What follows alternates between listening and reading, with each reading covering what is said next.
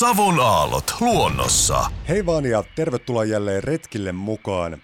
Tässä kohtaa Savon aallolla on aika suunnata jälleen savolaisen luonnon kauneuden sekä monimuotoisuuden äärelle. Tässä Savon aallot luonnossa -ohjelmasarjassa tehdään keväinen tutkimusmatka erilaisiin Pohjois-Savon luontokohteisiin. Jokaisessa jaksossa luonnosta inspiroitunut vieras esittelee itselleen rakkaan ja merkityksellisen luontokohteen, johon tutustumme yhdessä paremmin.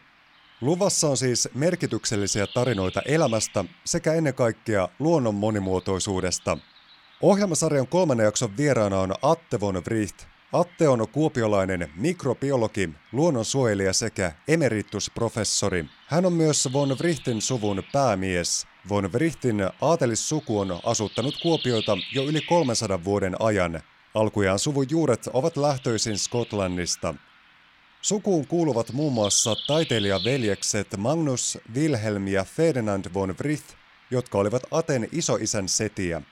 Haminalahden kulttuuripolku on avannut lukuisten vuosien ajan von Wrichtin veljesten maalausten maailman kuopiolaisille.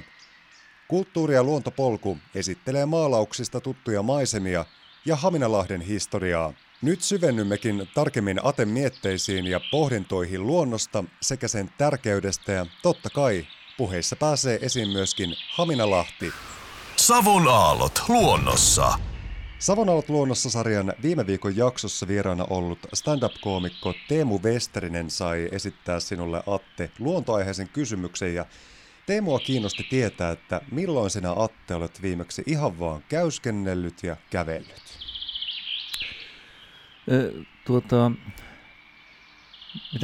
Mitenkö sen ottaa, mutta sanotaan, että toissa sunnuntaina. Viime sunnuntaina olisin kävellyt, ellei olisi lohjannut takahammas. Mutta kyllä, sekin on jo aika hyvin, että jos kutakuinkin muistuu mieleen se edellinen kävelyreissu.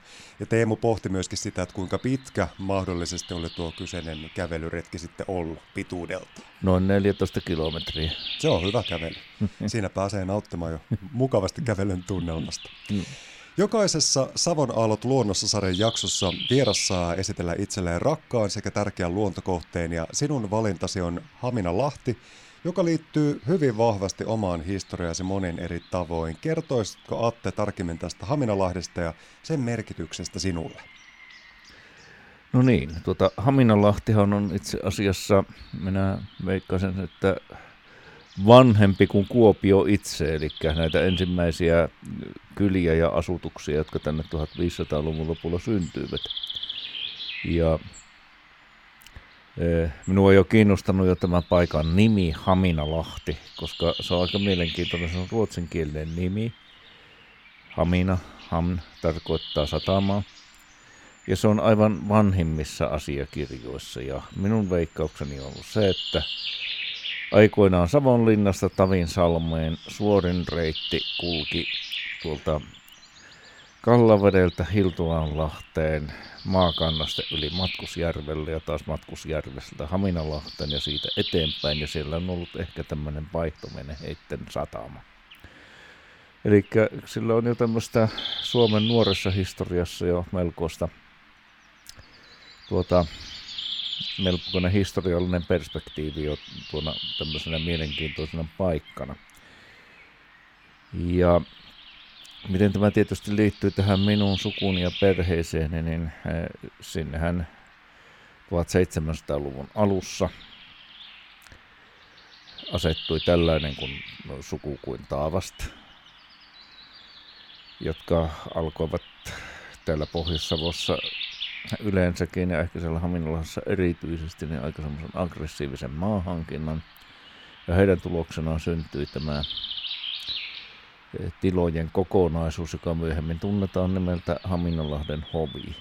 Ja sitten 1700-luvun puolivälissä tähän perheeseen syntyi, siihen syntyi useita lapsia, kuten siihen aikaan oli hyvä sanoa, hyvä tapa, mutta sen syntyi pari erityisen merkittävää. Siellä syntyi tällainen tytär Anna-Kristiina Taavast, joka myöhemmin avioitui tällaisen henkilön kuin Jonas Maurits von Frichtin kanssa, joka taas oli tällaisen Karolini Everstin poika, joka oli taas Skotlannista tulleen George Jurgen. Hän esiintyy monella nimellä. Frichtin taisi todennäköisesti hän silloin lausunut nimensä Wright-poika. Eli monenlaisia sukujuuria yhtyi tuolloin ja tämä nuori pari, Sulhanen taisi olla 46-vuotias ja Morsian 18, niin saivat sitten myöhemmin vanhemmiltaan tämän Haminalahden kartanon. Ja heidän ainut poikansa oli Henrik Magnus von Wricht, joka oli taas tulevien taiteilijaveljisten isä. Ja näistä taiteilijaveljeksistä on viime aikoina kuultu ja puhuttu ja viime vuosina kuultu ja puhuttu niin paljon, että ei ehkä niistä sen enempää, mutta heidän kauttahan Haminalahti tuli yleisvaltakunnalliseen tietoisuuteen. Ja Haminalahden maisemat ja miljööt on ikuistettu lukemattomiin tauluihin ja ovat vieläkin tunnistettavissa siellä. No yksi näistä, niin kuin häntä perheessä kutsutaan vanhan majurin, tämän Henrik Magnuksen pojista, oli sitten minun isoisäni isä ja siitä lähtien, vaikka kartano 1910 myytiinkin sitten Peura-yhtiölle, niin suvulla on kuitenkin ollut aina jonkinlainen jalansija täällä Haminalahdessa. Ja nämä maisemat ovat sitten tietysti hyvin tällaisia rakkaita lapsuuden ja nuoruuden maisemia, jossa nämä kesät aina vietettiin. Pienenä sinä, Atte, ilmeisesti kävit myöskin isäsi kanssa soutelemassa Haminalahden järvissä. Sinun isäsi taisi olla oikein innokas kalamies. Millaisia muistoja nousee esiin noilta souteluretkiltä?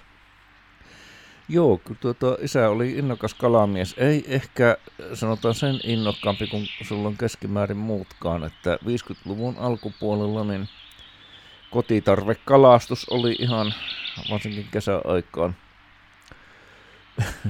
Se oli vähän kaikkien harrastus. Järvet oli täynnä uistelijoita ja verkonlaskijoita.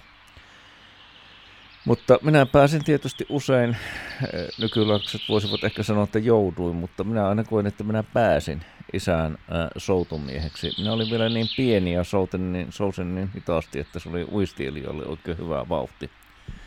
Ja koska ne olivat sellaisia yleensä tyyniä ja kauniita kesäiltoja, niin kyllä ne maisemat ja se järvi tekivät jo ihan tuommoiseen pieneen alle kouluikäiseen lapseenkin melkoisen vaikutuksen. Koska kun siellä Haminanlahdessa käy, niin siihen kiinnittää huomiota myöskin tähän pinnanmuodostukseen, että siellähän on melko suuret tällaiset suhteelliset korkeuserot. Itse tämä Haminalahti ja sitten Väärälahti on melkein tällaisia vuonomaisia lahtia ja joskus todellakin tyyninä kesäiltana, kun oli järvipeilityyni ja aurinko laski ja ne mäet ja vaarat ja heijastui siihen pintaan ja siinä soudeltiin siinä kaikessa rauhassa, niin kyllä se jätti siis semmoisen hyvin, hyvin pysyvän muistijäljen. Aivan varmasti, tuo kuulostaakin jo tuolla tavalla kerrottuna upealta. Jokainen meistä pystyy varmaan hyvin saamaan tuosta tunteesta kiinni. Atte, millä sanoin sinä luonnehtisit sinun omaa suhdettasi luontoon? Mitä kaikkea se luonto sinulle merkitsee ja miten sen merkityksellisyys näyttäytyy sun elämässä? No joo, kyllä se pitkälti tietysti lähti tuolta Haminalahden kautta. Itse asumme kaupungissa, mutta meillä oli yhdessä näistä saarista oli sitten kesämökki. Ja siellä me vietimme kesät. Ja kun me sanomme, että vietimme kesät, niin se tarkoittaa, että vietimme kesät. Eli kesäkuun 1. päivä, kun koulu loppui, niin sinne muutettiin. Ja elokuun viimeinen päivä, kun syyskuun 1. koulu alkoi, niin sieltä lähdettiin pois. Ehkä kerran viikossa tehtiin pikavisitti kaupunkiin hankkimaan vähän täydennyksiä, mutta siis kesät oli tällaista totaalista saaressa ja järvillä ja niissä lähimaisemissa oloa. Minua olivat sinänsä kiinnostuneet linnut hirveän paljon, mutta mulla on valitettavasti äärettömän huono sävelkorva. Minä en koskaan oppinut niitä lauluja, mutta kuin aivan yleisimmiltä lajeilta. Ja sen takia, että minä ajattelin, että minun pitää keskittyä äänettömiin otuksiin, eli aluksi kasveihin ja myöhemmin perhosiin. Ja minä olin tällainen kova hyönteisharrastaja koko kouluajan. Ja ehkä vähän haaveilen, nyt se on ollut niin kuin melkein 50 vuotta jäissä, kun jäi sitten, kun siirryin opiskelemaan, niin ehkä näin vanhemmilla päivillä aktivoin sen uudestaan, mutta ehkä käytän enemmänkin kännykkäkameraa kuin perhoshaavia. Savon aallot luonnossa. Kun mietitään tätä Pohjois-Savon aluetta, täällä on huikea hienoja luontokohteita ja jotenkin tuntuu, että ihmisetkin on myös koko ajan entistä valveutuneempia siitäkin seikasta, että luonnosta kannattaa ja on tärkeää pitää huolta. Mutta mitä Atte von Wright näkisit, että missä asioissa kenties voisi vielä edelleenkin jatkaa sitä parantamista? Valitettavasti me emme nyt voi katsoa tämmöistä erinomaista sivua kuin tällainen kuin paikkatietoikkuna, joka on tällä maanmittauslaitoksen tällainen karttapalvelu, josta löytyy hyvin monenlaista tietoa, ja siellä näkyy muun muassa metsien peitteisyys ja ikäjakautuma, kun katsoo vaikka tätä Pohjois-Savoa. Ja siellähän huomaa, että täällä pääosa tämän maakunnan metsistä on hyvin nuorta. Tuolla pohjoisrajalla voi jopa nähdä siis tästä metsien ikäjakautumista maakuntarajaan. Ja yhtenä poikkeuksena sillä on sitten tämä Kuopion alue. Täällä on aivan siis poikkeuksellisen runsaasti on Pujon Neulamäen alue, Vanuvuoren alue ja laikuttain myöskin tuolla Riistaveden puolella. Siis tällaista vanhaa, ei tietenkään koskematonta metsää. Sitä ei täällä kasvimaakunnassa löydä missään, mutta siis tällaista vanhaa metsää ja sellaista metsää, jota kun olen joskus käyttänyt niin kuin muualta tulleita vieraita tutustumassa, niin on tehnyt tulee monelle sellainen tunne, että tämä on jotain sellaista, mitä he muistavat lapsuudestaan. Ja minä sanoisin, että Kuopiolla on erityinen vastuu, että tämä tällainen metsäkuva säilyy ja pystyy säilymään. Täällä on tietysti kasvavan keskuksen ja Itä-Suomen keskeisen taajaman paineet, mutta minä toivoisin kaavoittajalta sellaista näkemystä, että tämä maakunnassa aivan poikkeuksellinen metsien ikärakenne ja se luonnon monimuotoisuus säilyisi. Ja tietysti kun sitten ajattelee tätä Kuopion ulkopuolista maakuntaa, niin tietysti toivoisi, että 100 vuoden kuluttua olisi hieman monipuolisempi se nimenomaan se metsäluonto ja metsänäkyvyys. Ja sitten tietysti on toinen asia, että meillä ovat nämä, toinen meidän tärkeä elementti on vesistöt. Minä en ole mikään pessimisti. Minä olen itse nähnyt, miten paljon vesistöjen tila on parantunut siitä 60-luvusta, jolloin se oli nyt Kuopionkin lähistöllä aika surkea. Mutta aina sitä voisi parantaa ja tietysti voisi sanoa näin, että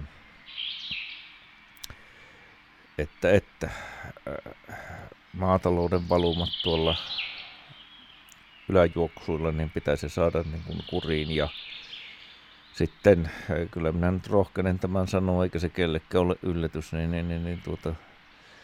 minä pidän tätä Finpulp-päätöstä tai sitä joistakin mielestä nahkapäätöstä niin vesien kannalta ja pitkällä tähtäimellä kaupungin ja maakunnan ja maan kannalta niin hyvänä ratkaisuna.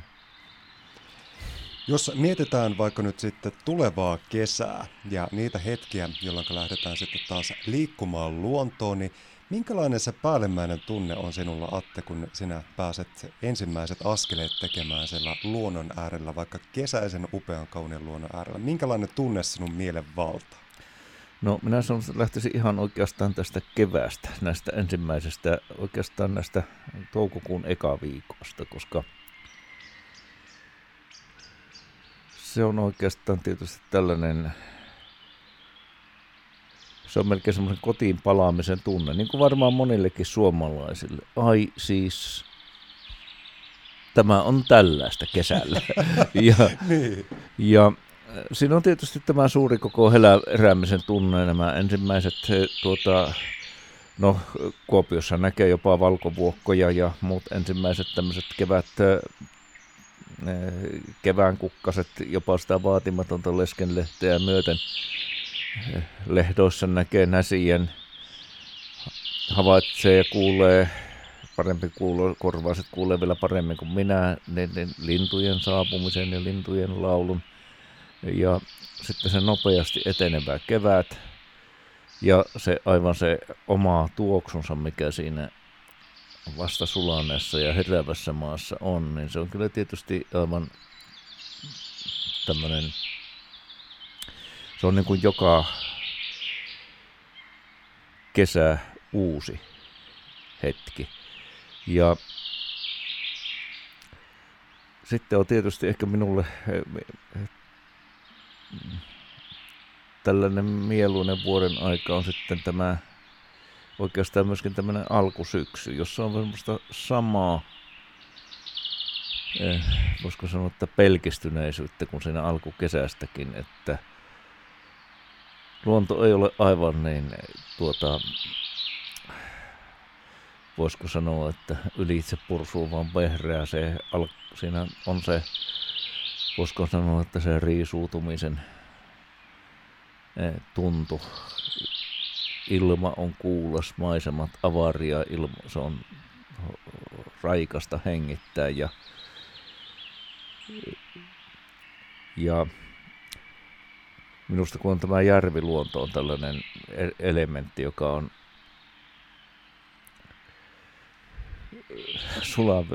sulan veden aikana, niin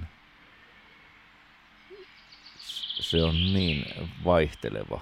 Se on niin erilainen alkukeväällä, sydänkesällä, sitten syksyllä ja myöhäissyksyllä. Ja sitä voisi niin kuin istuskella rantakivellä ja katsella ihan loputtomiin. Atte von Wright, mistä asioista syntyy mielestäsi onnistunut luontoretki? Minkälaisia asioita se vaatii? Valpasta, avointa, seikkailullista mieltä, hyvää suunnittelua vai miten näet ja koet asiaa? Hyviä jalkineita. Hyvät jalkineet, ne on kyllä todella tärkeät. Joo, kyllä, koska sanoisin, että vaikka me olemme vielä vähän aika luonnonläheinen kansa vielä moniin muihin verrattuna, keski-eurooppalaisiin, etelä-eurooppalaisiin verrattuna, niin joskus kun olen tällaisia opastettuja retkiäkin käyttänyt, niin sanon, että sanoisinko, että pikkasen kevytkenkäisesti sen luontollainen. Mutta ihan noin vakavasti, tietysti se vaatisi, kyllähän se vaatii oman niin kuin mielentilansa. Se voi sanoa, että jos me verrataan niin kuin kulttuurikohteisiin, niin jos me menemme katsomaan jotain Milanon katedraalia, Duomoa siellä, niin ei sinne mennä kuin Tivolin tai yökerhoon. virittäydytään tiettyyn tunnelmaan, ei välttämättä uskonnolliseen, mutta siihen, että nyt otetaan vastaan tiettyjä vaikutteita. Ja minä sanoisin, että luonto on myös sellainen, että se vaatii hieman siis tämmöistä hiljentymistä. Että nyt eikö sellaista asennetta, että nyt otetaan vaan vastaan. Katsotaan, mitä tämä niin kuin antaa. Ja minä tietysti sanoisin ehkä pikkasen epäsosiaalisesti, että ihan kaikkein parhaimmat retket olen usein tehnyt yksin, mutta sitten tietysti jos on seuraa, niin silloin tietysti pitäisi olla vähän niin kuin semmoista samanhenkistä seuraa. Ja sitten tietysti voisin sanoa, että mieleen painuvimmat hetket, jolloin on luonnossa kävelty on ollut ja käyty on ollut sitten tietysti lasten omien tai muiden kanssa, jolloin on ehkä todellakin pystynyt näyttämään jotakin. Ja ehkä jotain on jäänyt selvä sitten mieleen. Joo, jos minä haluaisin vielä täsmentää tässä, kun esimerkiksi täällä Kuopiossa aina silloin tällöin keskusteltaisiin, että miten sen puijon saisi houkuttelevaksi. Ja mitä aktiviteetteja sinne pitäisi järjestää, että nykyajan ihminen viihtyisi siellä. No sitä mieltä, että ei se... Minä sanoisin, että ne peruselementit, mikä puijoon, jolla on tietysti erityinen asema tässä kaupungin aivan lähimetsänä ja merkittävänä näköalapaikkana on lähinnä saavutettavuus, tämmöiset reittimahdollisuudet niin kunnoltaan eritasoisille ihmisille, ehkä jokunen pikkunen lounas- tai kahvimahdollisuus, mutta vierastaan sitten kaikenlaisia sirkuksia ja härpäkkeitä. Minusta Puijoki on semmoinen erinomainen kohde, jonne voi mennä kaikessa rauhassa kävelemään, ottamaan vastaan, antamaan sen paikan ja sen metsän tunnon ja sitten ne avautuvien näköalojen vaikuttaa. Tämä riitti ihmisille 100 vuotta sitten ja se teki heille hyvää ja minusta tuntuu, että tekisi nykyihmisille ehkä vielä enemmän hyvää. Atte von Wricht Savon aallot luonnossa -sarjan ensi viikon jaksossa Sini Nuutinen saapuu vieraakseni ja esittelemään hänelle tärkeän luontokohteen. Minkä luontoaiheisen kysymyksen sinä, Atte, haluaisit kysyä vuorostasi Siniltä? Häneltä voisi kysyä näkemystä ja neuvoa, miten estetään tällaista asutuksen lähellä olevan merkittävän luontokohteen maaston kuluminen, kuitenkaan estämättä ihmisten sitten pääsyä sitä ihailemaan. Kiitoksia, Atte von Wright. Mä lupaan kysyä tuota kyseistä asiaa Siniltä ensi viikolla. Minulla ei ole tähän mitään ratkaisua, mutta tätä minä olen monasti miettinyt. Mutta ehkä häneltä löytyy. Katsotaan, löytyykö Siniltä. Kiitos, kun pääsit Savon aallot luonnossa -sarjan vieraaksi. Savon aallot luonnossa.